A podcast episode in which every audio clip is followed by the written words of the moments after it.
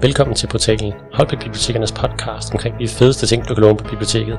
Mit navn er Bjarne Nordberg Petersen, og i dag vil vi fokusere på forfatteren Nicole Boyle Rødnes. En forfatter, som har skrevet ufattelig mange bøger for børn og unge.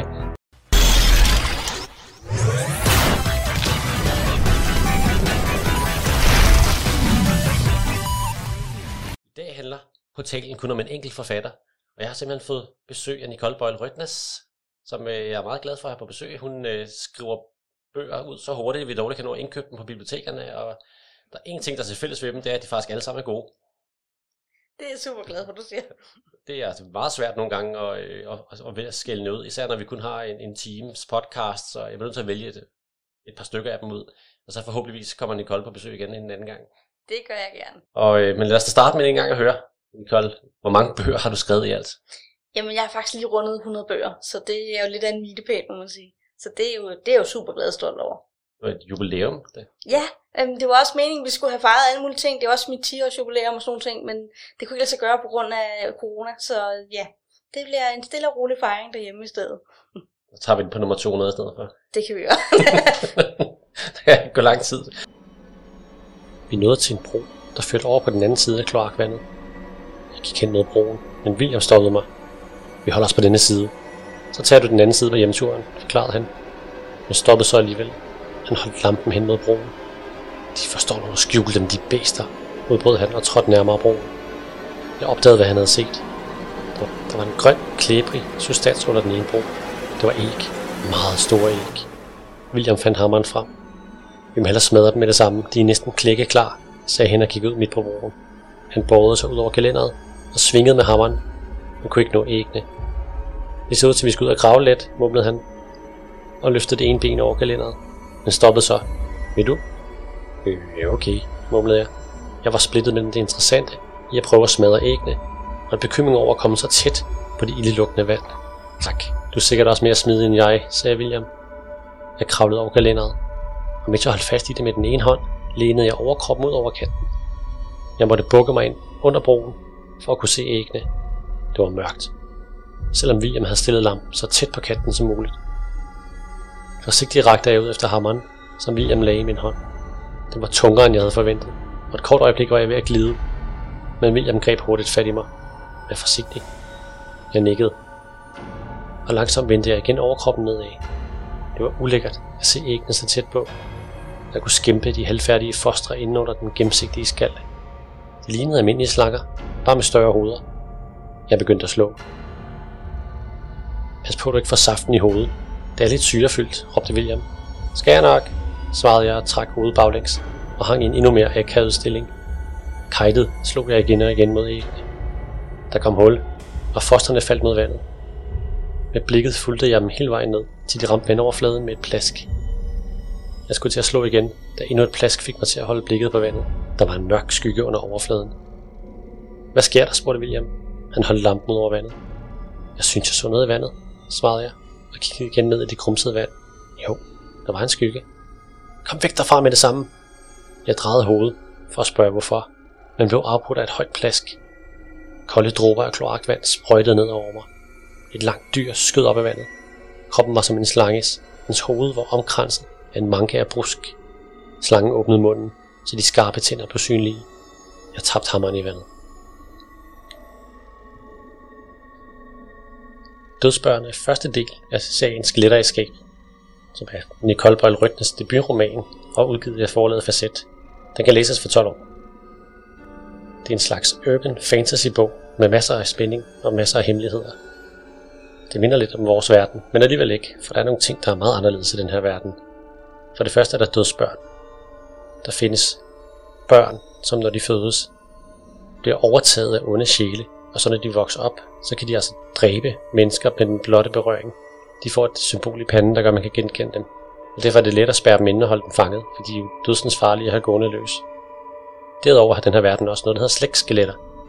Hver eneste familie har et skab, hvor der hænger et skelet, og det her skelet kender alle familiens hemmeligheder og ved alt om, hvad der er foregået i fortiden, så det kan give gode råd og vejledning til familien om, hvad der skal foregå i fremtiden. Derudover i den her verden er der en tvungen læreplads. Så når man går ud af skolen, så trækker man lod, og får en fuldstændig tilfældig læreplads, hvor man skal være et år, så man skal bo hos en anden familie og lære det lige præcis det job, man trækker. Seriens hovedperson Davis, han er femten år og er lige gået af skolen. Han bor hos sine forældre, som også selv har flere lærlinge boende, men nu er det altså hans tur til at trække et tilfældigt job og så flytte væk. Og han trækker kloakpasser. Det synes han ikke er skide fedt. Men øh, han flytter ind hos William og hans blinde kone Anne, hvor han så bliver smidt i en kædedragt, og hver dag skal han så ned og rense kloakken, og især fjerne blåslangeæg. Og der findes de her mystiske slanger nede i kloakken, og hvis de får lov til at formere sig, så kan de blive en trussel mod byen. Derfor skal de ned hver eneste dag og lede efter de her æg, og så prøve at smadre dem, inden det går galt. Men der er noget mystisk med den her familie. Der er en dør ned til en kælder, som ingen må benytte, men alligevel ender en nat. Vågner Davis op og opdager, at den blinde kone Anne kommer op derfra med et stearinlys i hånden. Og hvad skal en blind kvinde med et stearinlys, hvor hun har ikke brug for lys? Han beslutter sig for at undersøge sagen, og nede i kælderen, der finder han så husets skelet, som ingen i familien gider at lytte til længere. Men der er også noget andet mystisk herinde, for der er en lille pige låst inde i et rum, og den her pige, hun har et symbol i panden. Forsiden er illustreret af Rasmus Jensen, som er virkelig god til at fange stemningen i serien, der viser Davis med en pistol, holdende i hånd med en lille pige med et symbol i panden, som ser meget glad ud og sådan rækker ud efter en sommerfugl. Den viser perfekt, hvad den her bog handler om, og den er virkelig appellerende. Serien hedder Skeletter i skabet, hvor den første hedder Dødsbørn. Dødsbørn, som er din øh, debut. Ja. Kan du ikke fortælle lidt, hvordan du øh, startede med at skrive, og, og hvordan du endte med at udgive Dødsbørn som den første? Jo, altså det hele starter faktisk, da jeg er tretten år. Øhm, og grunden til, at jeg begyndte at skrive som tretten-årig, det er fordi, jeg egentlig altid har fortalt historier til min tvillingsøster, når vi skulle sove. Vi havde fælles værelse, og det havde vi meget hygge ud af. Men så blev jeg tretten, og ja, vi blev begge to tretten, og man blev lidt teenage-agtig, og så var der som tid at få sit eget værelse. Og det var rigtig dejligt, men det gjorde også, at jeg ikke længere havde nogen fortælle. Jeg havde historier til. Og så startede noget, jeg fortalte dem til mig selv, men så skete det, at jeg faldt i søvn og glemte, hvor jeg var nået til og sådan nogle ting. Og så tænkte jeg, nu må jeg prøve at skrive dem ned. Men da jeg begynder at skrive dem ned, så holder det faktisk hemmeligt, øh, fordi jeg var en af de børn i skolen, som ikke var super god til at stave. Jeg var faktisk en, der havde sådan tredive fejl i diktat, så derfor havde jeg ikke lyst til, at nogen skulle vide, at jeg sad og skrev på en bog. Så det var faktisk super, super hemmeligt. Lige indtil en dag, at øh, jeg tager på koloni, og da jeg kommer hjem, så har min mor smidt computeren ud og købt en ny til mig, fordi den var jo så gammel og langsom. Og det vil sige, at hele min bog på det her tidspunkt, hundrede sider, de var så væk. Ej. Og da, da hun ikke kunne forstå, for jeg blev så ked af, at hun sagde, at jeg har jo gemt alle computerspillene og sådan nogle ting, så var jeg nødt til at tilstå og sige, at jeg altså ikke siddet og spillet computerspil, som hun troede. Jeg havde faktisk siddet og skrevet på en bog. Det er faktisk først der, jeg sådan er ærlig omkring det. Og så var der jo ikke andet at gøre, end at starte forfra, simpelthen. Så det Ej, gjorde jeg. Den kunne ikke reddes. Den kunne ikke reddes. Altså, computeren bare købte på lossepladsen, og jeg havde ikke været klog nok til at tage back up. Til alle, der sidder derude og skriver, hvis I gør det i smug, tage back up. Det var jeg simpelthen ikke klog nok til, og det var en kæmpe fejl, altså. Det er som en godt råd. Absolut. Så, så det var det, jeg startede med at skrive, kan man sige. Det er ikke den bog, der bliver til Dødsbørn. Det er faktisk min tredje bog, der bliver til Dødsbørn. Fordi først så skulle jeg skrive den her bog, som grund til, den aldrig udkom, var, at den var sådan lidt et øhm, ja, plagiat, kan vi godt kalde det. Jeg havde læst en bog, der hed Alanna af Thomas Pirs, som jeg synes var mega fed. Der handler om sådan en pige, der gerne ville være ridder. Jeg havde nogle overnaturlige evner, og så skrev jeg en bog om en pige, der gerne ville være ridder, der havde nogle overnaturlige evner. Og som nok godt kan høre, så fungerede det overhovedet ikke. Det var en kopi, altså. Så derfor døde den bog ikke. Og den næste var også en kopibog, og så kommer Dødsbørn så op på banen. Og den skriver jeg faktisk, da jeg er atten år, og jeg starter på den i forbindelse med et skrivekursus på noget, der hedder Skoleskolen Hemingway, som er det første sådan forfatterkursus, jeg tager. Fordi nu vil jeg rent faktisk sådan lære, hvordan jeg kan skrive en bog, som, som jeg kan blive så god, at den kan udkomme. Og det er det, der bliver til Dødsbørn. Hold da op. Og øh, selve konceptet med Dødsbørn, øh, at, at, jeg, jeg læser og ser rigtig mange film, så jeg, jeg kan altid koble et eller andet sammen til noget, når jeg hører det. Men lige præcis Dødsbørn-konceptet er nyt for mig, så jeg tænker, hvor fik du inspirationen til det fra? Altså det opstår faktisk i et skriveøvelse på den her, det her kursus, jeg er på, hvor vi får at vide, at vi skal lave en tekst med nogen, som der er låst inde. Og så skriver jeg en historie om to drenge, der er låst inde sammen med et dødsbarn. Så det opstår ligesom bare puff ud af den idé i sig selv simpelthen. Fordi hele pointen med de her dødsbørn er jo, at de ikke selv ved, hvor farlige de er, men de kan jo faktisk slå folk ihjel ved at røre ved dem. Så, så det er jo sådan et ret farligt koncept. Jeg har sidenhen tænkt, om jeg egentlig var inspireret af X-Men øh, med, med hende der karakteren Rogue, som rent faktisk også kan slå folk ihjel. Men jeg er lidt i tvivl om, hvornår den udkom, men jeg kunne forestille mig, at det måske er det, der har ligget lidt i baghovedet og inspireret mig.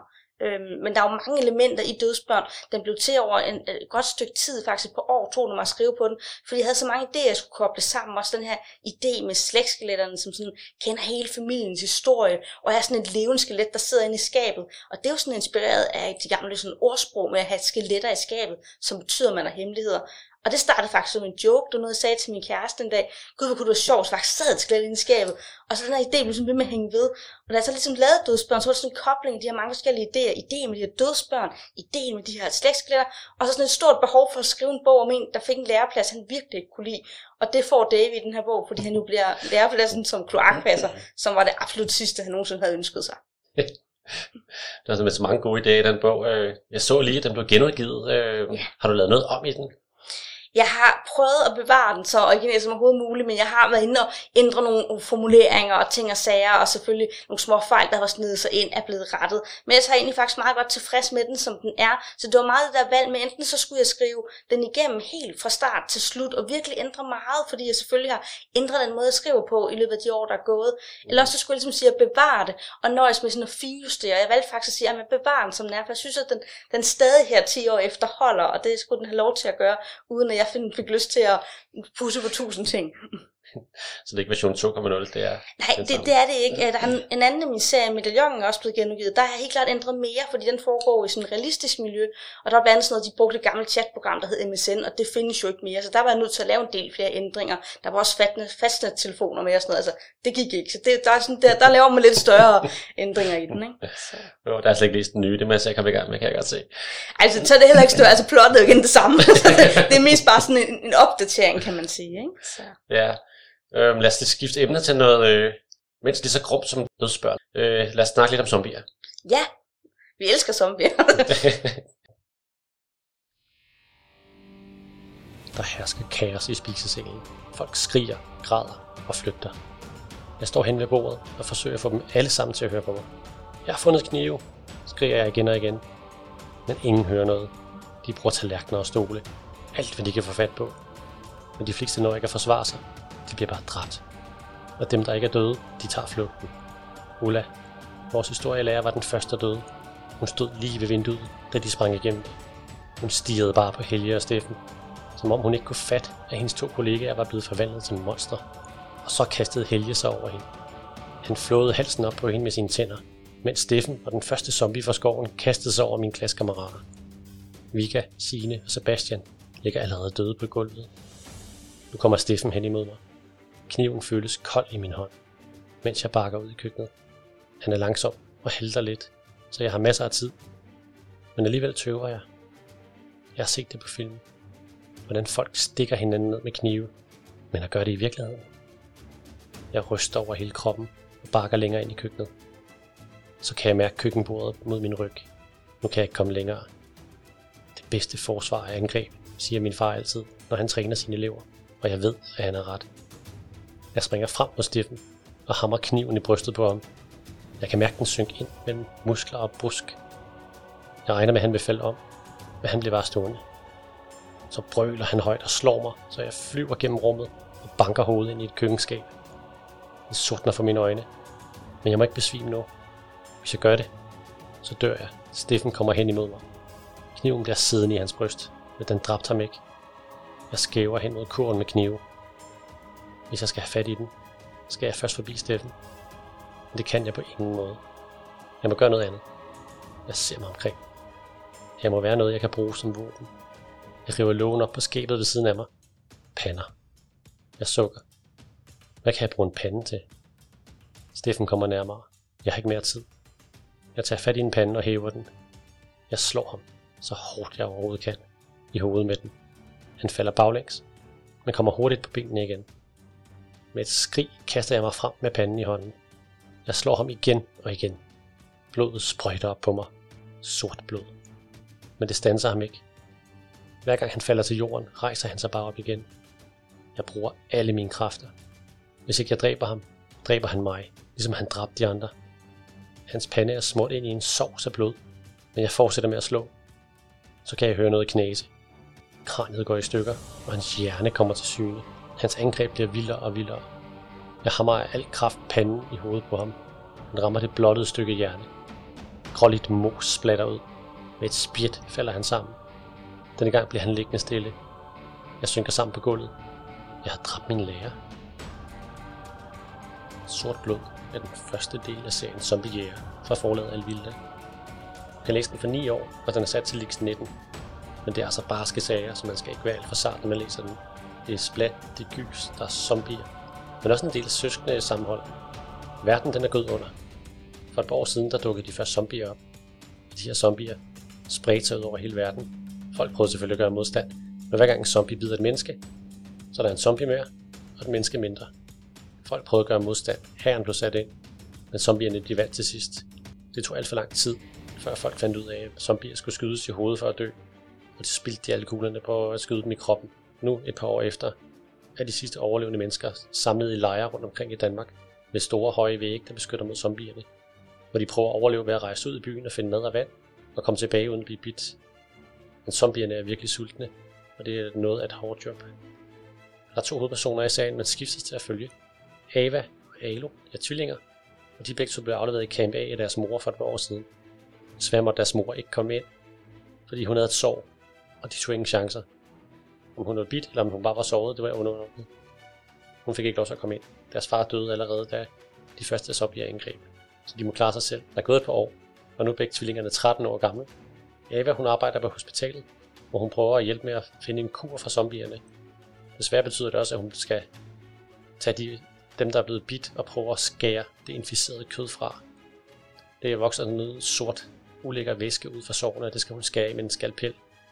Der er ikke mere bedøvelse, så det er virkelig et hårdt arbejde. Hendes bror Alo rejser ud i byen sammen med andre jægere og prøver at finde mad og vand og komme tilbage i live. Det er altså også rimelig svært, for de her zombier er overalt. På en af Alos missioner, der finder han en af de oprindelige zombier. Han kan genkende dem, fordi der faktisk er gammeldags kugler i dem, og kuglerne er jo stort set løbet tør på det her tidspunkt, og folk må bruge knive og, og slagvåben i stedet for. Han tænker ikke nærmere over det, før han kommer tilbage, hvor han får at vide, at deres arbejde med kuren er gået i stå, fordi de mangler en af de oprindelige zombier, og desværre fik han den ikke med. Men det ændrer sig så, da Ava også bliver bidt. I hvor lang tid går der en hun bliver til en zombie, og kuren han lige pludselig haster, så de må ud og få fat i den her zombie og se om de kan nå at redde hende. Bogen er illustreret af Bodil Bang Heinemeier, som nok mest er kendt fra K for Clara, hvor hun laver sådan lidt mere nuttede, søde pige-tegninger. Men her er der så tegninger fyldt med blod og indvolde, og de virker rigtig godt. Forsiderne er lidt farverige og gør dem lidt mere barnlige end selve historien er, men de sort-hvide tegninger inde i bøgerne er virkelig flotte og fantastisk stemningsfulde, og lever virkelig op til historien, hvor hver eneste kapitel slutter med en cliffhanger, der gør, at man bare har lyst til at læse videre og videre og videre. Der er ikke mange splattere, som man kan læse for ni år. Og det skift mellem de to hovedpersoner og den konstante cliffhangers, det gør, at det er umuligt at lægge de her bøger fra sig. De findes faktisk også som lydbog, nogle af dem, men det er næsten ikke værd, fordi at billederne er så flotte, at det ikke kan betale sig at miste dem. Den oprindelige zombie har otte bøger. Den fortsætter i den nye verden med fire bøger, og så zombiekrigen med to bøger indtil videre. Men udover det er der også nogle historier med andre hovedpersoner. Der er Zombie-lejerskolen, hvor to bøger handler om en Ezra og Norum. Zombie-hospitalet har udgivet to bøger, der handler om Sarah og Oliver. Og så er der Zombie Zoo, hvor der faktisk er kommet syv bøger, der handler om Milo. Men de her bøger er lettere end Zombie-jæger og helt nede på Liks fjorten og kan læses for otte år. Men igen, man skal ikke være sart. Den her beskrivelse øh, og for hvor mange forældre, nervøse forældre og skolelærer bliver jeg simpelthen nødt til at spørge først. Hvordan skriver man splattergys på det niveau, uden der er nogen voksne, der brokker sig? Det vil jeg sige, det var også et problem fra starten af faktisk. Jeg endte med, da jeg skriver de første zombiebøger og sender dem til forlaget, så havde vi faktisk et helt møde, som kun handlede om, at man kunne tillade sig at udgive sådan noget til børn. Det var faktisk et reelt møde om det. Og vi holdt også vejret hele vejen igennem, når der skulle komme lektører, når den skulle ud, og ville, hvad ville bibliotekarerne sige og sådan noget. Men grunden til, at jeg vælger at skrive zombier, som jeg gør, med så meget alvor, så meget død, så meget splat, og ikke humor, som man ellers typisk ser sådan snige sig ind, når man skriver om zombier mm. til børn. Det var fordi, at jeg rigtig gerne vil gøre noget for børn, som der er svært ved at lære at læse, for det havde jeg selv rigtig svært med. Og der vil jeg gerne have der nogle bøger, der er super spændende, super fede at læse. Og jeg har sådan lidt, hvis de går ind og ser The Walking Dead på Netflix, altså hvorfor skulle de så gide læse en bog om zombier, hvor vi ikke tør være uhyggelige, hvor det ikke tør gå til det rent faktisk. Så derfor vælger jeg at sige, at jeg går helt ind i den, og det må gerne være voldeligt, det må gerne have alle de her store dilemmaer, som jeg også kendetegner de her zombiefilm. For det mener jeg godt, de børn og unge kan, kan håndtere, og det er også en oplevelse, jeg har haft, og jeg tror også, det er derfor serien er blevet så enormt populære og har fået så enormt mange bøger i sig, fordi at, at børn faktisk godt kan lide, at man tager dem seriøst og rent faktisk arbejder med de her store ting, også selvom det bliver lidt voldsomt en gang imellem. Ja, det er lidt voldsomt, siger du godt nok. Så nu er de dilemmaer med, når en gravid bliver bidt, og kræftsyge børn, der, der jeg bliver jagtet af zombier, og det... Ja. Den er, og, og det er jo ikke meget værre, når man kan se fortæller i nyhederne, det sidder man jo også og ser. Så, så jeg, vil, jeg vil gerne have, at vi får de her store dilemmaer. Jeg tror også, det er rigtig sundt at tænke over, også uanset hvor gammel man er, at begynde at overveje de her ting, hvad man rent faktisk gør, når vi er i de her dilemmaer. Fordi selvom vi forhåbentlig aldrig nogensinde kommer til at stå i sådan en zombieverden, så kan vi sagtens stå over for en masse andre dilemmaer i verden, hvor man virkelig skal overveje, men hvad gør man selv? Hvordan kan man selv tage det bedst mulige valg i de omstændigheder, man er placeret i? Ja, nu nævnte du Walking Dead. Er der, ja. er der andre ting, der har inspireret dig til, til den serie? Ja, det var ret meget den. Altså, jeg sad simpelthen og så den, og jeg synes, den var mega, mega fed. Altså, ja, det var så tv-serien, jeg så det, den er jo også mm. som, som graphic novel og sådan noget ting. Jeg blev bare enormt fanget af hele universet, og fik bare virkelig meget lyst til at lave min egen zombie-historie. Men jeg sad også med en tanke om, der er sikkert helt vildt mange børn og unge, der gerne vil se den her serie. Måske også selv lidt smug, fordi det vil forældrene ikke lade dem se. Eller så tænker jeg, dem vil jeg lave en historie til, som er lige så, lige så uhyggelig og lige så voldsom. Alt det, som de elsker, bare på bogform. Fordi tit så er forældre lidt mere large, når de kommer til bøger. Fordi de tænker, det kan ikke være lige så slemt. Og jeg ville faktisk gerne give dem, at de fik noget, der var lige så fedt som Netflix. Fordi ellers kommer bøgerne heller ikke til at overleve, hvis ikke vi ligesom kan lave noget, der kan konkurrere med alle de andre fede medier, som der var til rådighed. Du rammer lige et punkt der, fordi vi har snakket om før, nemlig omkring, øh, om gyserbøger skulle have aldersbegrænsninger. Men der findes jo ikke begrænsninger på bøger, så det er jo helt fantastisk. Nej, altså, en gudskelov for det, altså det håber jeg aldrig kommer. Altså jeg synes, det er vigtigt, at man pakker bogen ind, så man kan se, hvad det er. Fordi det er selvfølgelig klart, jeg har ikke lyst til, at nogen skal, skal få, øh, få en dårlig oplevelse med at læse zombier. Så jeg prøver meget tydeligt at vise på både forsiden og bagsideteksten noget. Der er altid meget klam beskrivet på bagsiden, for meget tydeligt at vise. Hvis ikke du kan lide de her tre linjers klamhed, så skal du overhovedet ikke åbne bogen, fordi der kommer kun meget meget mere, øhm, og det, det er rigtig vigtigt for mig, så man kun tager den, hvis man har lyst til den. Jeg fraråder også, at man læser den i, i skoleklasser som fællesbog, fordi jeg siger, at det er simpelthen ikke alle, der, der, der kan, kan rumme den, ikke? Men til gengæld kan jeg jo så se, at det er jo blevet en kæmpe hit, og den har fået så mange gange med at læse, så den har gjort alt det, jeg håbede. Så, så jeg synes, det var det værd, selvom at, at der nok er nogen, der har tænkt, oh, det var alt for meget, men det, det synes jeg ikke, det var. Jeg synes, det var lige præcis det, der manglede faktisk. Jeg har den tit med som book talks ude i skoleklasser, og jeg har aldrig fået en klage. Fedt, det er jeg glad for at høre. øh, hvad så med dens fremtid? Øh, altså, nu har jeg jo læst dem alle sammen, og jeg sidder og så tænker, kommer der en, hvad er den næste historie, der kommer? Får vi at vide, hvad der skete på krydstogtskibet i starten, eller... Altså, det, vi får en noget mere at vide, den hedder Zombie Hospitalet, som er den nyeste, som der er kommet, og det er altså også den sidste, for jeg kan mærke, at nu er det blevet til... Jeg har ikke engang helt talt på det. Jeg tror, det er femogtyve den stil. Zombiebøger efterhånden. Så nu, nu har jeg brug for en zombiepause. Øhm, så derfor så laver jeg ikke flere nu. Jeg har allerede fået mails fra flere, der er meget ked af, at der ikke kommer flere. Jeg vil ikke sige, jeg vil aldrig sige aldrig. Det går godt, at man pludselig vender tilbage. Men, men jeg synes, at nu, nu er der nok zombiebøger, man kan kaste sig over. Øhm, og jeg synes egentlig, at nogenlunde får besvaret det hele, hvad der sker på krydstogtskibet og sådan noget. Så hvis man læser alle bøgerne, så synes jeg, at man har fået øh, svar på de ting, der skulle være. Selvfølgelig kunne man altid blive ved, men... Men jeg har haft så mange andre historier i mig, så jeg er nødt til at stoppe, desværre. Ja, lille pause. Jeg synes lille overhovedet pause, ikke, der er nok. Det kan også godt være, der kommer flere, men en lille pause nu i hvert fald. Ja, det lyder godt. Det, noget andet, det, som lige præcis den serie introducerede for mig, var, var hele det der koncept med at skifte mellem to hovedpersoner, som ja. Du gør i rigtig mange af dine bøger. Ja. Hvordan kom du frem til det, og, og, og hvorfor bliver du ved med at bruge det? Jeg synes, det er en rigtig god måde at opbygge spænding på, så man jeg kan godt lide, at der ikke kun er én historie, men at vi kan have to personer, som kan arbejde med hinanden, men også mod hinanden. Selvfølgelig, så langt det meste tiden, så vil de gerne det samme, men nogle gange så kan deres holdninger så støde mod hinanden, de har nogle forskellige projekter, og det giver sådan en god dynamik. Og jeg synes, det fungerer rigtig, rigtig godt også til, til de her lidt kortere, letlæste bøger, at der bare hele tiden er gang i den, så hvis der ligesom er noget på det ene spor, som er lidt mere low-key, så kan jeg skrue op i den andens fortælling, sådan så man fx i zombier ikke skal have kamp i hver andet kapitel hele tiden, men så er det ligesom sådan gang i den kamp på den ene side, og på den anden side kommer måske noget mere dybere ned, for nogle svar på nogle ting, vi bruger for at vide. Så det fungerer bare rigtig godt for mig, og jeg synes, det er sjovt at skrive på den måde, og jeg ved ikke, om det er, fordi jeg selv er tvilling, og jeg bare godt kan lide det der med, at jeg tror, det ligesom føltes ad. Altså, det kan godt være, at der er et eller andet der det, i det. Jeg tror, du har ret. Jeg foretrækker faktisk også den stil, og jeg er også tvilling. Det kan være, det noget, det gør. Den kan du se, der er et eller andet tvilling-ting. Jeg synes, det var en rigtig god idé. En anden ting, der er lidt ekstrem ved, ved zombiejæger, det Det var, at da jeg opdagede, hvem der havde lavet illustrationerne med Bodil Bang Heinemeier, og jeg kendte jeg jo fra K for Clara, som nuttede piger, der har det godt. Men zombier? Hvordan fik du hende til at tegne zombier? Jamen, det var, det var egentlig i forlaget, der foreslog hende, og så viste nogle tegninger, hun lavede til Sirup-serien, øhm, som også var rigtig, rigtig fede. Og så tænkte vi, det, det kunne hun nok egentlig også godt være rigtig sjovt, at kunne lave noget zombier.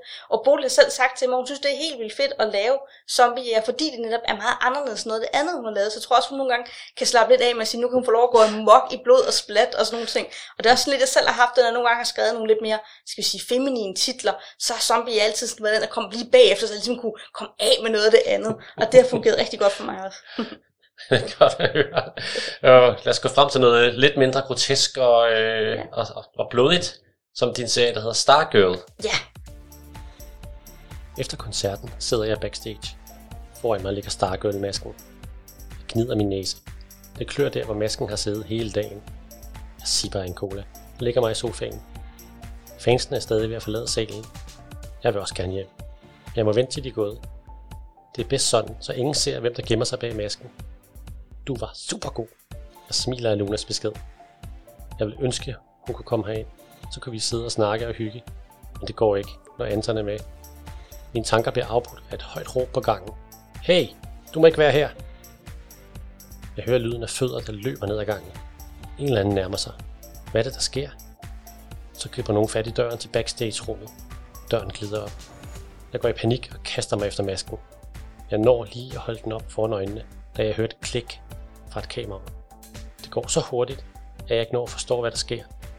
Blitzen blænder mig, og da jeg igen kan se, at den, der har taget billedet, løber ud. Jeg ser kun døren smække. Koncert eller kirsebær er den første del af Stargirl fra forlaget Alvilda. Det læses for ni år og har et likstal på tolv. Det er en serie om popstjerner, venner og hemmeligheder. Stargirl foregår i en verden, der sagtens skulle være vores, og handler om Nana, som er cirka elleve år, og som for et års tid siden lagde en video på YouTube. Sangen blev den mega hit, og hun blev ringet op af en producer, der faktisk gerne ville producere den. Lige pludselig var Stargirl en realitet. Grunden til, hun hedder Stargirl, er, at hun har en maske på. Fordi Nana, hun har sådan et virkelig grimt modermærke på kinden, synes hun i hvert fald selv, som hun dækkede af en maske, da hun lavede videoen. Og nu er den her maske blevet en fast del af Stargirl, når hun skal optræde. Det er også vigtigt, at hun gemmer sin identitet, så hun kan leve som en normal pige og gå i en normal skole. Og hvis hendes venner finder ud af, hvem hun er, så kan hun ikke leve i fred. Så bliver hun måske nødt til at flytte, det hun altså ikke lyst til. Hendes bedste venner, Luna og Anton, aner ikke, hun er Stargirl, selvom hun bruger meget tid med dem. Og det giver altså store problemer i hverdagen, for de kan godt lide Stargirls musik, og hvis de inviterer hende med til koncert, eller de inviterer hende til andre aftaler, mens hun skal til koncert, så har hun meget svært ved at sige nej. Det værste er så, når hun skal til koncert med dem, men hun kan ikke være to steder på en gang. I den første historie har Luna inviteret til kostymefest. Hun har aftalt med Nana, at de skal være et kirsebær, så de skal have nogle store, røde, fluffy ting på, og kan Anton være et stilken. Men det giver et problem, da Nana lige pludselig bliver indkaldt til hastekoncert, og hun bliver nødt til at aflyse. Desværre finder hun så ud af, at alle de andre, der er inviteret til festen, de synes, det er fjollet, så de kommer bare i ganske normalt tøj. Og Anton, han ligner bare en, der har lidt grønt tøj på. Så Luna bliver totalt til grin. Luna bliver selvfølgelig virkelig ked af det, og Nana, hun får det virkelig skidt, ved at hun faktisk har aflyst. Og det er ikke det eneste problem, hun får.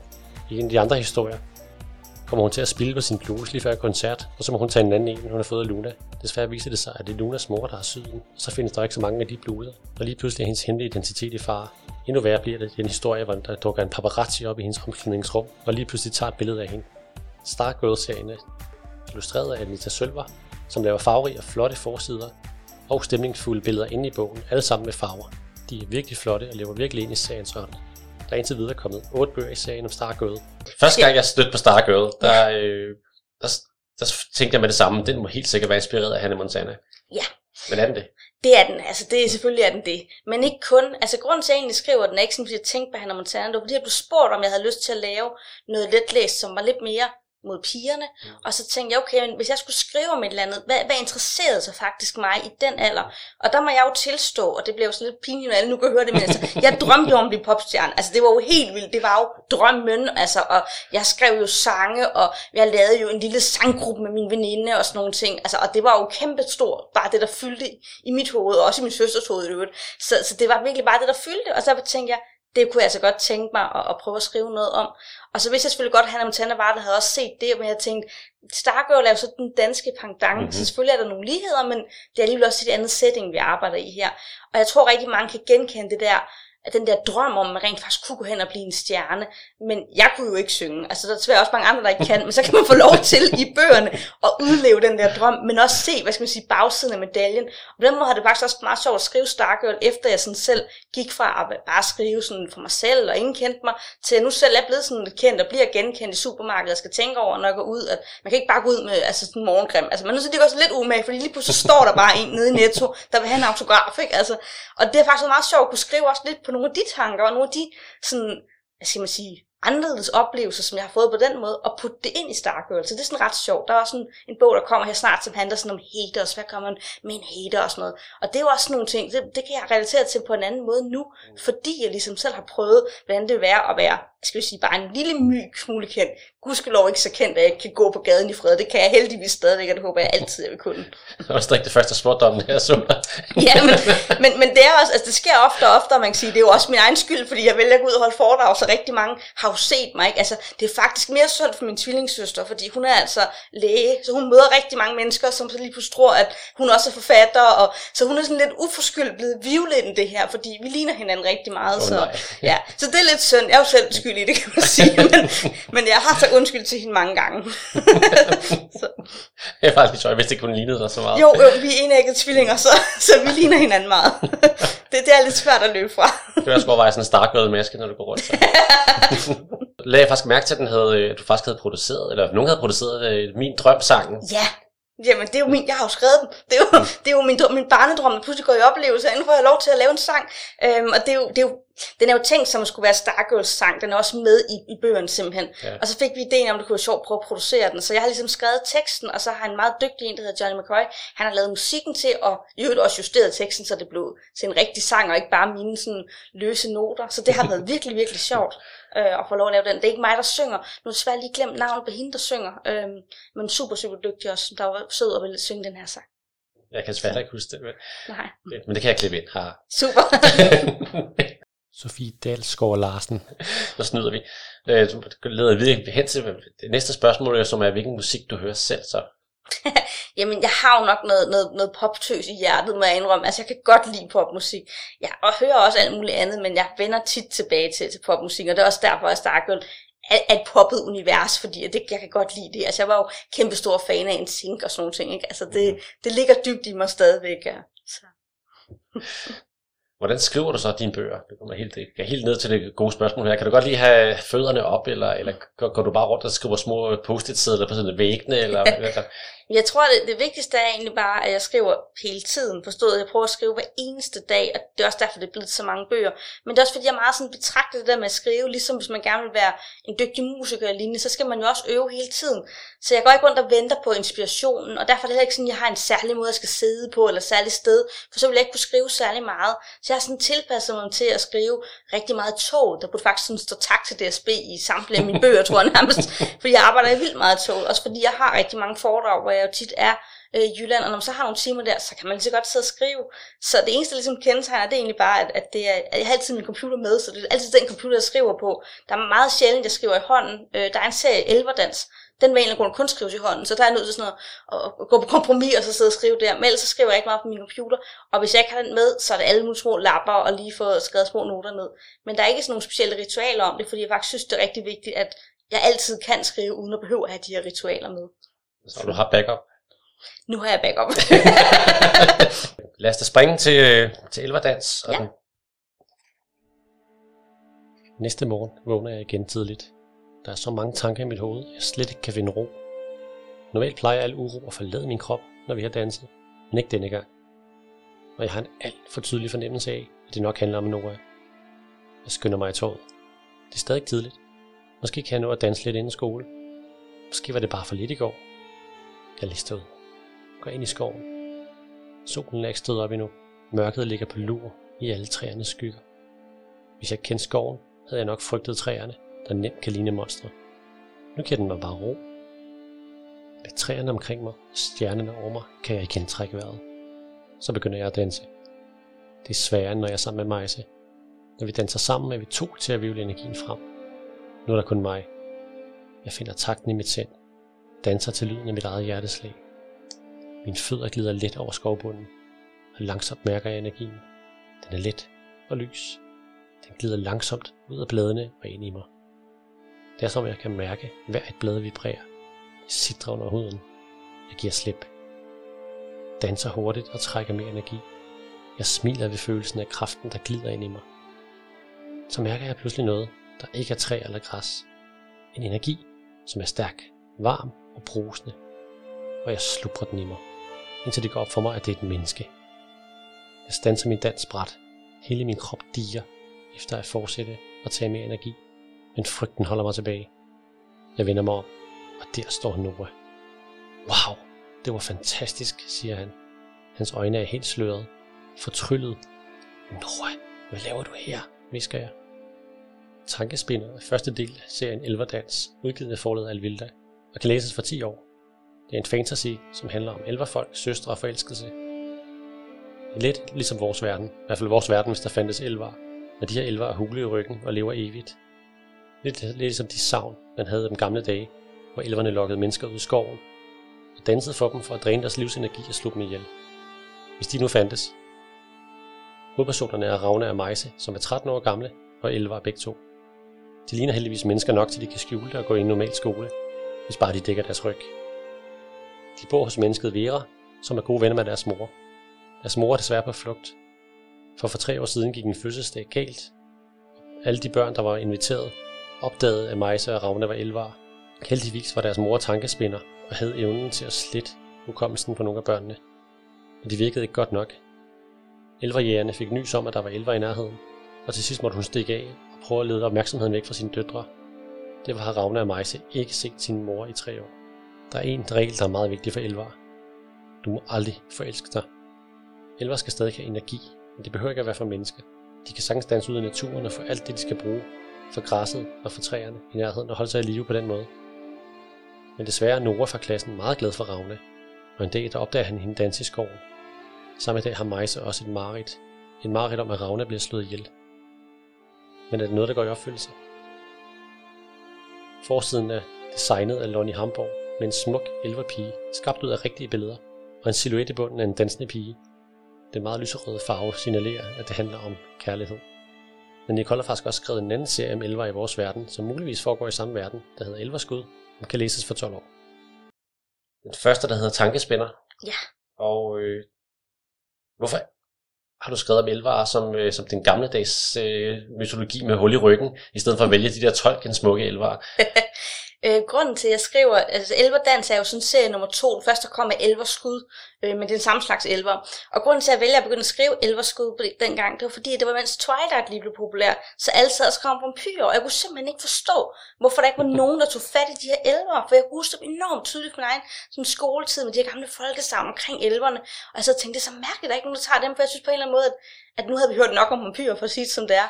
Og jeg synes, det var fedt at tage det der kombination af, at de havde det smukke ydre, men faktisk var de farlige, også fordi man igen i sammenhæng med vampyrer jo typisk ser, at det er den mandlige del, der er den farlige. Så det er sjovt at tage den feminine karakter og sige, nu er det faktisk hende, der er den farlige her.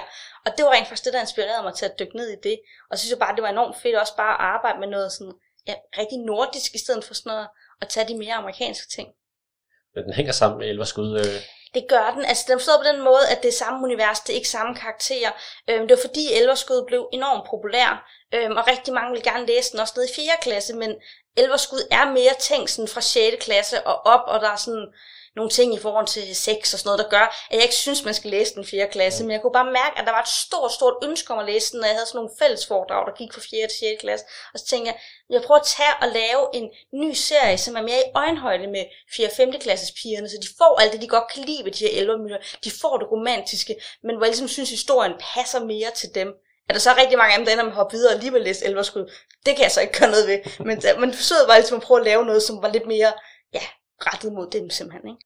Jeg er næsten nødt til at spørge dig om, nu har du skrevet så mange bøger, så jeg har jo gravet stort set alle sammen igennem, for at se, om jeg kunne finde en, der skilte sig lidt ud. Det var lidt svært, fordi at, at, at jeg, jeg synes, uanset om du skriver til, til, til fjerde klasse, eller til, til, til unge, eller, eller, eller sådan et sted midt imellem, og uanset om det handler om zombie, eller om, om poppiger, så synes jeg, du skriver godt. Men har du nogle historier, du selv ikke kunne lide, eller, eller synes ikke har været godt nok? Jeg har skrevet masser af historier, jeg ikke selv kunne lide, eller ikke synes var gode nok, men jeg har ikke udgivet nogen af dem, for jeg synes, det er enormt vigtigt, at sådan, at for mig, når jeg, når jeg laver en bog, så skal jeg være hundrede procent tilfreds med den. Fordi det er jo mit visitkort, så man kan sige, hvis du læser en bog af mig, og du synes det er mega dårlig, så har du ikke lyst til at læse en ny bog af mig. Så nogle gange, så skriver jeg noget, hvor jeg bare kan sige, okay, det blev bare ikke godt nok, og så enten så sletter jeg det bare, eller så får det lov at ligge, og typisk så, så ligger et par år, så lige pludselig så kan jeg se, hvad jeg skal gøre for ligesom at forbedre det og forandre det, sådan så det kan blive godt nok. For nogle gange så er det måske bare, fordi man har galt i en forkert målgruppe, eller hovedpersonen er skæv, eller universet er skævt, et eller andet, og så skal man bare give det tid til, så man ligger og vokser. Så derfor vil jeg sige, at jeg holder alle de bøger, der udkommer. Der er ikke nogen, jeg synes er dårlige, for jeg synes, det var mega dumt af mig at lave en bog, jeg synes var dårlig. Ikke dermed sagt, at der selvfølgelig ikke er nogen, der kan opleve, at der er en bog, de ikke kan lide, for de smager er jo mega forskellige. Men det er vigtigt for mig, at hver eneste bog med mit navn på, den, den skal jeg være hundrede procent tilfreds med. Så går næsten videre til næste spørgsmål om, fordi jeg tænker, når du har så mange forskellige genrer, ja. så jeg, der tænker jeg altid på, hvor i verden får du al den inspiration fra, og, øh, fordi du må, hvad, hvad nørder du med derhjemme, kommer sådan logisk over til, fordi du må, du må virkelig virkelig opleve meget for at kunne tænke så meget også. Jeg tror nogle gange også bare det, fordi jeg, sådan, jeg er enormt utålmodig anlagt. Altså jeg var jo selv sådan meget svært ved at lære at læse, og var en svag læser i mange år. Kan virkelig huske, at jeg sådan havde at skulle læse bøger, indtil jeg endelig fandt faktisk den der Alanna-bog, jeg nævnte ja. tidligere, som virkelig fangede mig og satte mig i gang med læsning. Men derfor er det også enormt vigtigt for mig, at det jeg skriver altid er spændende. Så derfor gør jeg hele tiden det, at jeg altid er i gang i flere projekter på samme tid, så jeg aldrig kommer til at kede mig. Fordi en måde, man kan sikre, at bogen ikke bliver kedelig for andre at læse, det er, jeg må i hvert fald ikke kede mig, når jeg sidder og skriver den. Så derfor så springer jeg typisk imellem noget, som er måske lidt mere feminin, for man skal være sådan lidt klassisk i det, og lidt mere maskulin, som for eksempel kunne være, at nogle gange skrive pludselig meget blodigt zombie noget, og så gå over noget lidt mere romantisk, som som elverbøgerne. Og det kan jeg rigtig godt lide, den der blanding. Og inspirationen, jeg har sådan lidt, jo mere jeg skriver, jo flere idéer kommer der simpelthen også. Jeg tror, at inspiration, det avler inspiration. Og nogle gange, så er det jo sådan gamle savn, som med elverne, og, og sådan en serie som Medusa, som er sådan superhelt inspireret af sådan den græske skurk Medusa, hvor jeg vendte på hovedet sagt, nu skal hun være god i stedet for, hvordan kunne det se ud? Så der er sådan noget savn, noget kan være noget, der inspirerer mig blandt andet. Det er helt perfekt, så lad os da gå videre til Medusa. Kom, jeg trækker lige hen mod den store kuppel længere fremme. Bag skyerne tordner det voldsomt, regnen falder tæt. Det er en virkelig dårlig dag at tage sin lille søster med i suge på. Jeg river døren til kuplen op, og først da vi er nået indenfor, går det op for mig, at vi er gået ind til krybdyrene. Slange, visker Lia og peger på en stor sort slange, der betragter os gennem en glasrude. Undskyld Lia, siger jeg. Det er bare indtil tordenvejret er drevet over. Selv her inde i kuplen kan jeg høre de kraftige brag. Vi kommer til at være her et stykke tid. Lia klamrer sig til min arm. Hun har altid hadet slanger. Den er bare så stor, visker hun. Faktisk er det ikke nødvendigvis de største, der er farligst. De små slanger kan være mindst lige så giftige. Jeg fortryder mine ord med det samme, da jeg ser, hvor bleg hun bliver. Undskyld, det var dumt sagt. Kom med, siger jeg. Vi går op på en metalbro, der hænger over slangeburene. Den fører hen til krokodillerne længere fremme. Vi standser op på broen. Heropfra ser de ikke så skræmmende ud, siger jeg, og peger på slangerne under os. De ligner nærmest orme. Hun nikker og læner sig lidt frem. Hun er mere modig nu, fordi de er på afstand. Der er mange forskellige slanger dernede, siger hun og peger på bordet under os. Jeg nikker.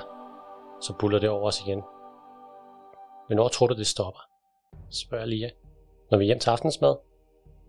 Det var sikkert ikke så længe. Jeg finder min mobil frem for at se, hvad klokken er. Vi skal være hjemme om ti minutter. Det lovede vi Sander. Sander er vores storebror. Han har været i vores væve, lige siden vores forældre døde. Jeg ringer til ham. Hej Siri, hvor bliver I af? Spørger Sander. Vi er fanget i suge. Det øser ned, siger jeg. Jeg sagde jo, det ville regne. Ja, mumler jeg. Men rabatbilletterne skulle bruges i dag. Ja, ja, det er nu. Sander hakker i det. Hvad? Spørger jeg. Men inden han når at svare, lyder der et kraftigt zap. Et lysglimt blænder mig, og så rammer strømmen mig. Den kommer nedefra og bliver lidt op gennem metalbroen. Lia strammer grebet om min arm. Vi bliver begge kastet bagover. Vi rammer glasbordet, og det bliver knust. Glasskår flyver om ørerne på os. Vi lander hårdt på jorden, der er dækket af kviste og blade. Jeg vil sætte mig op, men er ondt i hele kroppen. Jeg kigger på Lia. Hun er besvimet. Lugten af brændt gummi river i min næse. Jeg kigger ned på mine nye sko. Det ryger fra dem. Det rasler ved siden af mig. Jeg drejer hovedet. Det er slangerne. De har omringet os. De har løftet hovederne og er parat til at hugge. Lias øjne glider op. Hun ser slangerne. Så skriger hun højt. Nej, når jeg lige at råbe. Men det er for sent. Slangerne hugger ud imod hende. Jeg kaster mig frem og skærmer hendes krop med min. De mange slangehoveder rammer mig. Det føles som små, hårde prik, efterfulgt af en svine, da tænderne trænger igennem mit tøj og min hud. Jeg snapper efter vejret. Mit syn bliver sløret. Yeah. Jeg når ikke at sige mere. Min tunge bliver følelsesløs. Hjertet hamrer i brystet på mig. Det snurrer i mine fingre. Så begynder det at sortne for mine øjne. Det sidste jeg ser er slangerne, der hugger ud efter mig igen og igen. Deres væsen runger for mine ører. Monster er den første del af Medusa fra forlaget Alvilda og kan læses for ti år, med digstal på ca. seksten. Det er en serie om superhelte, søskende og især spænding. Den foregår i et alternativt Danmark, hvor der findes onde videnskabsmænd, skurke og folk med superkræfter. Siri og hendes lille søster Lia er ganske normale piger i starten, indtil uheldet i slangegrotten. Men efter seks måneder i koma, så lykkes det for doktor Raken og væk Siri.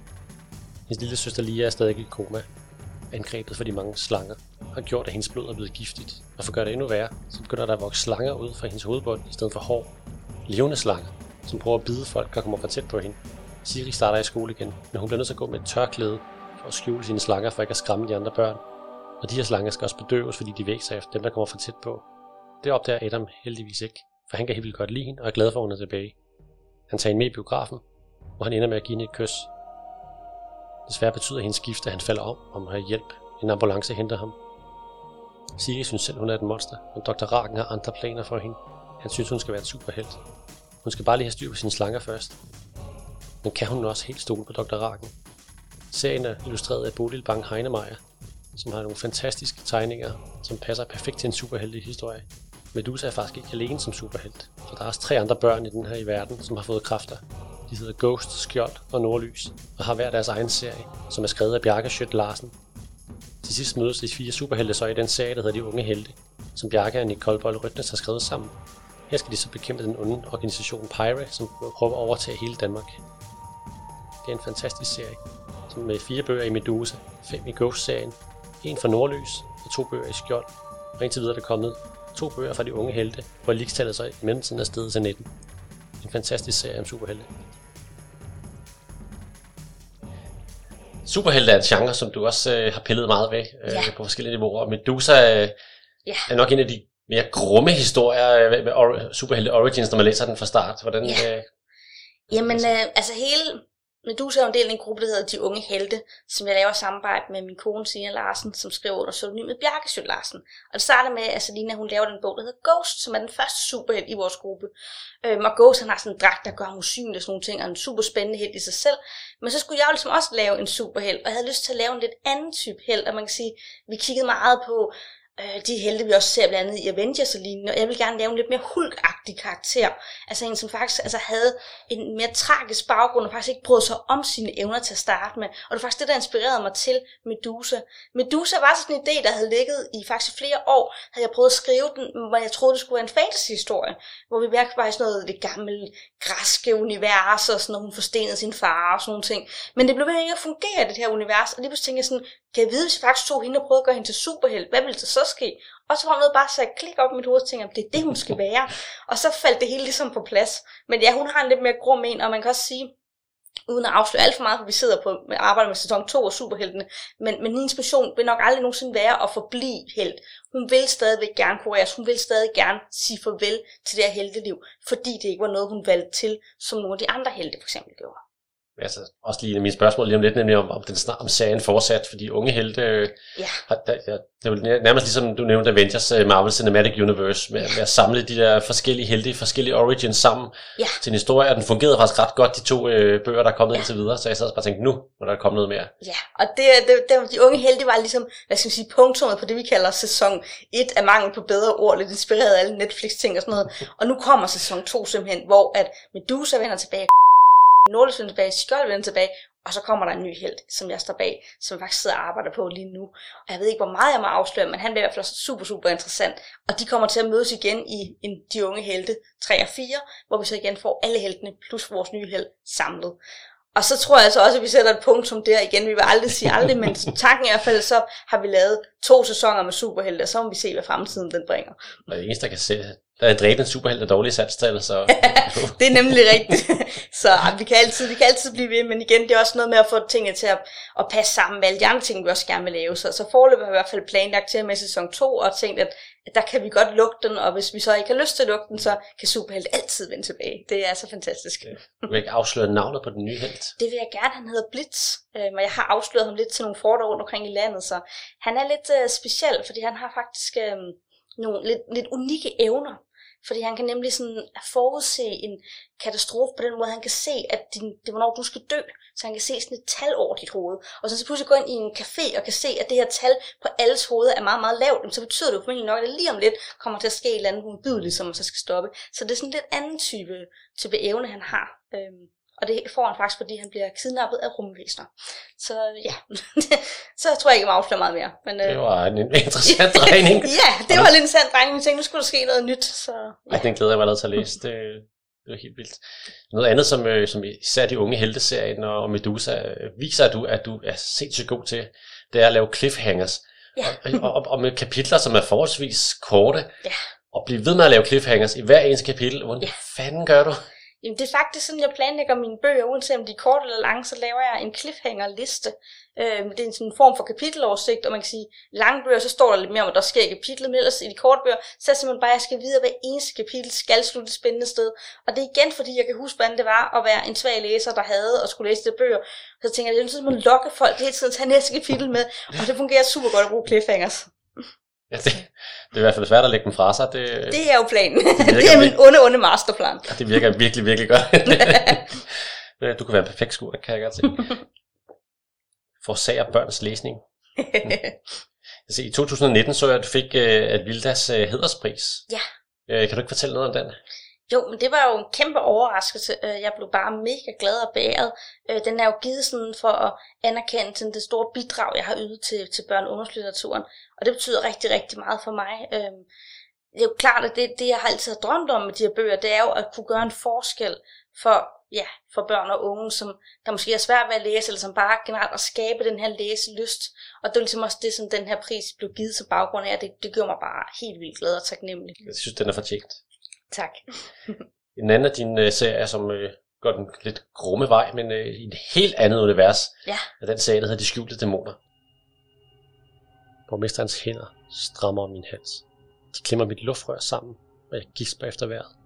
Pressefolkene forstår ikke, hvad der foregår. Kameraerne blitser, nogen skriger.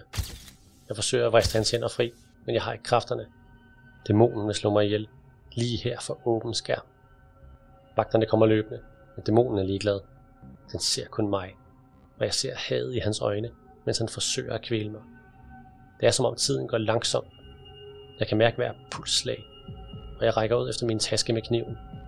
Hvis jeg får fat i den, kan jeg fange dæmonen i krystallen. Mine lunger skriger på luft, og mine kræfter forsvinder. Det begynder at sortne for mit blik.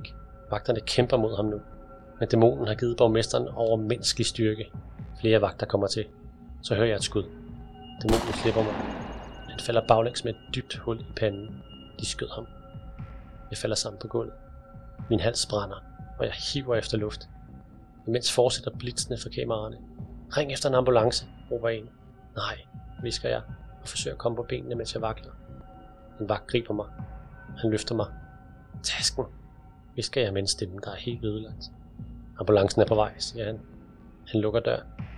Han tager tasken. Bærer mig igennem menneskemængden ind mod bilen. Han lægger mig på bagsædet. Han tror, jeg er i sikkerhed, men han tager fejl. Borgmesteren er død, men det er dæmonen ikke. Den er bare på vej ind i en ny verden. Bag de tonede ruder kan jeg se folk stimle sammen. Den kan gemme sig, hvor det skal være. Jeg finder kniven i tasken. Den er det eneste, der kan redde mig. Den nye dobbeltgænger er første del af De Skjulte Dæmoner og udgivet af forlaget Alt Vilde. Den kan læses for ti år. Og har sat til Leaks tyve. Det er en fantasyhistorie, som handler om dæmoner.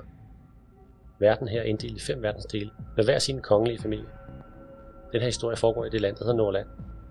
Her bor prinsesse Tia, som lever noget af et dobbeltliv. Uertil skal hun være en offentlig person, som holder taler og besøger byer. Men hun er også den eneste i verden, som kan se dæmoner, og er i stand til at stoppe dem. For dæmonerne gemmer sig, og de overtager mennesker, får dem til at gøre onde ting. Kun de kongelige familier, der kan se den mørke aura, så altid kommer omkring et menneske, når en dæmon har overtaget dem. Det eneste, der kan stoppe de her dæmoner, er specielle krystalvåben, for de kan ikke slås ihjel. Men hvis man stikker dem med et krystal, så kan du fange dæmonen i krystallen, og så kan man gemme de her krystaller nede i slottens kælder. Og snart har de noget af en samling dernede. Men jo stærkere dæmonen er, jo større krystal skal der til at fange den. Og det gør det altså svært at slås, og du helst ikke vil slå de mennesker ihjel, som dæmonerne er besat. Tias bror, prins Alexander, bliver taget af dæmonerne i starten af historien. Men landet må ikke vide, at prinsen er væk. Det er bedst, hvis der ikke er nogen, der ved, at der findes dæmoner. Det kunne få hele verden til at gå i panik. Kongen og dronningen er allerede blevet erstattet af dobbeltgængere. Mennesker, som ligner dem ret meget, og som har overtaget deres roller som skuespillere. Nu skal de også finde en dobbeltgænger, der kan spille prinsen. De finder Thor på et børnehjem. Thor, han ligner prinsen ret meget. Men Thor er altså ikke interesseret i at lege prins, og der er det begyndt at give mange udfordringer. Bogen er illustreret af Bodil Bang Heinemeier, som har lavet nogle flotte farverige forsider, og de sort-hvide billeder inde i historien er virkelig stemningsfyldte og gør noget godt for bogen. Ligesom Zombiejæger skifter man mellem de to hovedpersoner, så man følger den forældreløse Thor og prinsesse Tia, der er syv bøger i alt, i serien Det Skjulte Dæmoner. Ja, den, den er jo lidt sjov, fordi den er jo sådan, det er jo sådan nogle af de der guilty pleasures, hvor måske har jeg elsker kongehuset. Altid synes det var fantastisk, at vi havde et kongehus i Danmark og sådan nogle ting. Men også sådan, synes det var lidt kedeligt, det der med de kongelige ikke sådan, hvad skal vi sige, øhm, gør så meget sådan sejt andet, end at holde nogle gode taler og være et godt forbillede ude i udlandet. Øhm, så fik jeg sådan en idé om, hvad hvis de rent faktisk gjorde en masse sejt ting, vi bare ikke vidste noget om. Hvad nu, hvis de rent faktisk hver eneste aften, når vi lå og sov, gik ud og kæmpede mod de her dæmoner, fordi de var de eneste, der kunne se dem. Og det var ligesom hele den idé, der opstod derfra. Så. Jeg tænker, at det var sådan, Supernatural møder Buffy the Vampire Slayer. Ja, jeg elsker også Buffy, så altså, der er helt klart også noget inspiration derfra. Og det gør, at jeg rammer rigtigt. Så jeg, jeg, jeg, jeg synes i hvert fald, det var mindst lige så underholdende, som da jeg så serien i sin tid. Så. Ja, fedt. Men øh, der tænker jeg også, der må have været nogen, der har, øh, der har brokket sig over den. Nu kom den godt nok efter Zombiejæger. Men der er nogle børn, der bliver slået ihjel i den jo. Ja, ja det er der faktisk ikke nogen, der har brokket sig over overhovedet. Ingen? Nej, ingen. Øh, det, det er der faktisk ikke. Nej.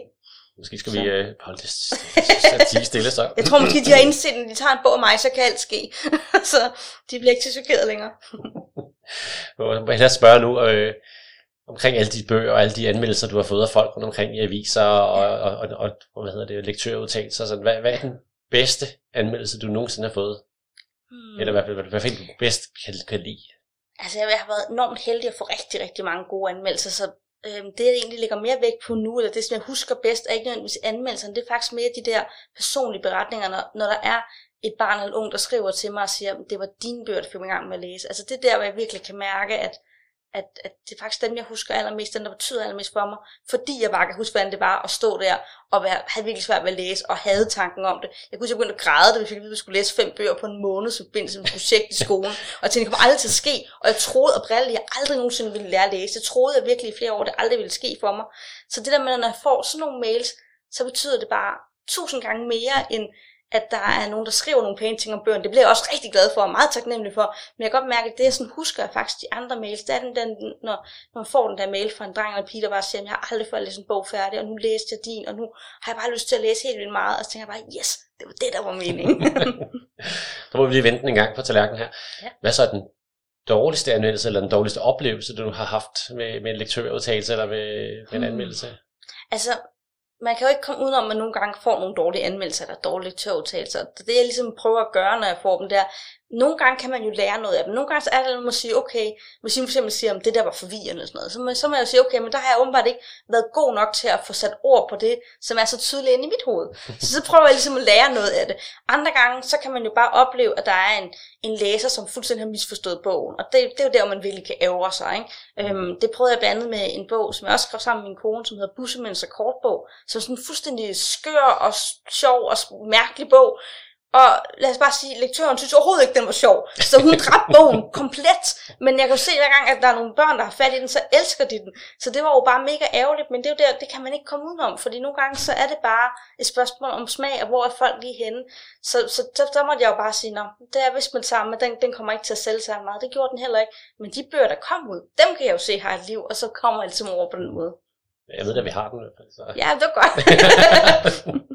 Men jeg har så ikke læst den endnu, som jeg ser at gøre. Jamen, den er, den er også speciel, men øh, den, hvis man har, hvis man forstår humoren, så er den rigtig, rigtig sjov. Se, en øh, og skifte genre igen. Det er jo meget nemt med dine bøger. Så, så nu skal vi helt over i en, i en helt anden verden og snakke om det løfte, du gav mig, som på mit papir er den nyeste, du udgivet. Det er det garanteret ikke, når den her podcast kommer ud.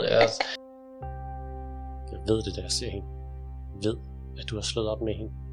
Du endelig har holdt det løfte, du gav mig i sommers. Jeg ved det på grund af hendes blik. Blikket er ikke det sædvanlige, selvsikre, der fortæller, at hun er bedre end mig. Nej, det blik, hun har nu. Jeg kan ikke sætte ord på det, men det gør mig kold indeni. En kulde, der breder sig fra hårrødderne til tåneglene, og minder mig om, at mine forældre ikke er hjemme. Der er ingen på vejen af hjemme, fordi alle er til fest. Hun står og venter med en cigaret i hånden, og inden er fastlåst på min skikkelse. Jeg knurrer nøglerne i lommen, mens jeg fokuserer på hoveddøren. Min skridt lyder alt for højt mod asfalten. Jeg nærmer mig hende. Nærmer mig indkørslen. Hun venter. Holder øje og venter. Tankerne hvisker, at jeg klarer den. Men tankerne lyver. Hun griber min arm. Hun vrider den op på ryggen og svinger mig i knæ. Jeg sagde, du skulle holde dig fra ham. Stemmen er grøde. Måske har hun grædt. Slip mig, skriger jeg. Men hun presser mig bare længere og længere ned, indtil min kind skraber mod asfalten. Jeg vil få dig til at fortryde, at du nogensinde mødte ham. Hun trækker mig hen ad asfalten mod indkørslen. Det brænder. Asfalten skræller huden af. Jeg bider tænderne sammen.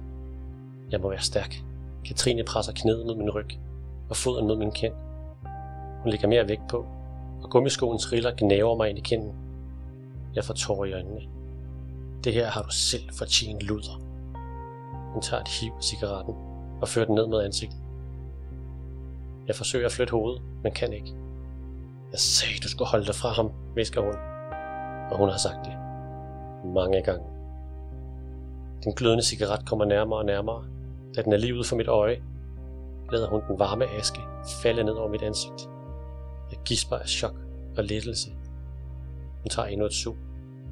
Holder cigaretten helt tæt på min kind, så jeg kan mærke varmen. Så presser hun den mod huden. Jeg skriger. Det brænder. Ætser sig ned i huden. Og jeg ved, at det har efterladt et mærke. Et ar, der aldrig vil forsvinde. Det løfte, du gav mig. Tidligere udgivet med navnet Bitchen imellem os, er udgivet af forlaget Facet og kan læses for fjorten år. Det er en barsk historie med alkohol, utroskab og pigevold. Og så også en smule kærlighed. Hovedpersonen Astrid skal starte gymnasiet her til sommer og har været kærester med Andreas i et år. Hun er dog ved at være lidt træt af ham og overvejer at finde en ny kæreste. Den anden hovedperson, Katrine, har en lidt mere øh, kummerlig tilværelse. Hun har lige mistet sin mor, og hendes far er blevet alkoholiker på grund af sorg. Hendes storebror følger snart atten, og han overvejer faktisk at flytte hjemmefra. Det gør altså, at Katrine er meget ked af det og vred, og det går mest ud over hendes kæreste Alex. Astrid er taget i sommerhus af Andreas, men her der begynder de altså at skændes. Skænderiet udvikler sig så meget, at Astrid hun går, og Andreas bliver tilbage bare for sit Tour de France. Men på stranden møder hun en ret sød fyr, som hun forelsker sig lidt i. De har måske også lidt for meget kørende i forhold til de faktisk begge to er kærester. Da hun så næste morgen slår op med Andreas, vælger han at efterlade hende i sommerhuset og bare kører hjem. Astrid finder fyren, og heldigvis kan hun overnatte der, og så kører hun hjem med forældrene til København. Det viser sig, at han ikke bor så langt fra, hvor hun også bor. Hans kæreste, som hedder Katrine, bor desværre også i samme område, og skal også gå på det samme gymnasium, som Astrid skal starte i snart. Den anden hovedperson, Katrine, som er kæreste med Alex, vil ikke give slip på ham. Hun er også lidt forelsket i ham og har brug for ham for, som støtte på grund af sit ret hårde liv i øjeblikket og alle de problemer, hun står overfor. Og Alex er splittet, om han skal være sammen med Astrid eller Katrine, men han er også lidt en tøsedreng, for han vil ikke slå op med Katrine. Og Katrines bedsteforældre har også inviteret dem til en tur til Thailand, og dem vil han gerne lige på først, inden han slår op med hende. Og lige pludselig bliver han så fanget mellem de to piger. Astrid, som vil, gerne vil være kæreste med ham og gøre alt for at få Katrine af vejen, og Katrine, der gerne vil beskytte ham, inden at det er for sent. Det betyder, at øh, det ender med vold. De er begge to meget forelskede i Alex, og de vil meget gerne have ham. Det fede ved bogen er, at den skifter mellem de to hovedpersoner, så man både kan følge Astrids frustrationer og Katrines fred. Bogen starter med en scene, hvor Katrine slår Astrid ned, og så fortsætter det i starten af hver kapitel, hvilket gør, at man hele tiden overvejer, hvordan ender det så galt, og hvad det de her piger de gør, som gør dem så rasende på hinanden. Forsiden er flot designet af Klausen, som selv er forfatter, og viser to piger flået over som et stykke papir, så den ene står og krammer en dreng, og den anden er vred. Det er en meget appellerende og flot forside, som nok skal appellere til pigerne, og den skal nok også chokere, når man læser den. Nej, men den er faktisk en genudgivelse øhm, i anledning af det her tirsjubilæum, jeg har i år. Så det var faktisk en bog nummer to, jeg nogensinde fik udgivet, bare under den titel, der hed Bitchen imellem os i sin tid. Så det er en af dem, hvor der, jeg ændrede titlen og faktisk har ændret en hel del af i indholdet i den. Øhm, og det er jo så en helt realistisk ungdomsroman, som handler om pigevold og er inspireret desværre af virkelige hændelser om sådan en skrækkelig historie, jeg læste om en pige, der havde gennembrudt en anden piges øje med en stilethæl. Øhm, og da jeg læste den her avisartikel, blev jeg bare så rystet over, at, at det overhovedet kunne forekomme i Danmark, og hvad sker der, hvordan kunne man komme så langt ud, at man endte der. Så hele ideen med at skrive den bog, var simpelthen bare at prøve at finde ud af, hvad skal der til, for at man kan ende i sådan en situation. Og derfor følger vi også i bogen både sådan offeret og, og angriberen, kan man sige, og får begge deres øhm, ja, syn på sagen, hvordan det kom, kunne køre så langt ud. Så det er jo en meget, meget brutal bog på en helt anden måde end zombiebøgerne, men brutal, fordi det er vores virkelige verden, at det desværre sker nogle gange, at ja, konflikter eskalerer fuldstændig ud af gevind. Ja, det kan også sige, at du havde sagt noget tids i slutningen af den, og, og, ja. omkring hvor, hvor grum den historie var. Det var der ikke i zombiebøgerne, tænker jeg så, så den her må være langt værre. Det. Ja, men det, det, det, jeg synes også, det, det, den, jamen den, den er meget brutal. Den var også hård at skrive, fordi den var meget brutal. Men jeg havde også lidt det med, at man skal dække det her emne, så man er igen også nødt til at gå hen og så gøre det øh, uden, uden, uden fløjshandsker. Ikke? Altså hvis, hvis vi taler alvorligt at vise, hvor brutalt det er, så er man også nødt til at vise det. Men det var da også en balancegang, hvor meget skal man beskrive og sådan nogle ting. Øh, men jeg valgte alligevel at beskrive det. Og det bygger jo ikke på den konkrete sag. Det var også det, jeg valgte at sige, der tager jeg en distance. Så det er jo en, en fik, det er jo fiktive zoner i min bog, men inspireret af, af virkelige voldshandlinger, desværre. Ikke? Hvad skriver du på lige nu? Fordi du jeg ved, at det er unge helte, der er i gang med, men hvis du er i gang med fem eller seks forskellige bøger, så... Ja, så det er jeg faktisk. Jeg skriver på De Unge Helte, så skriver jeg på toeren i den serie, der hedder Rød og Blå, og Benit hedder Den Sorte Engels By, som er sådan en young adult bog. Den er faktisk lige blevet færdig med nu, så nu skal vi lige have de sidste redigeringsting på plads. Og så er der ellers bare en masse spændende ting engang. Jeg sidder også med Havets Magi, som er sådan en havfrueserie, jeg sidder også og skriver på lige nu. Øhm, og så sidder jeg og skriver på øh, den sidste bog i Elverlandsserien. Så øh, det, det er noget af det, jeg sidder med lige nu. Og så er der en kæmpe lang liste med over hundrede bøger, jeg gerne vil skrive. Så jeg er altid bagefter i forhold til mine egne planer, i forhold til alt det, jeg gerne ville lave. Fordi vi har jo kun de timer i døgnet, vi nu engang har. Har du så også tid til at se film og serier? Og... Det har jeg.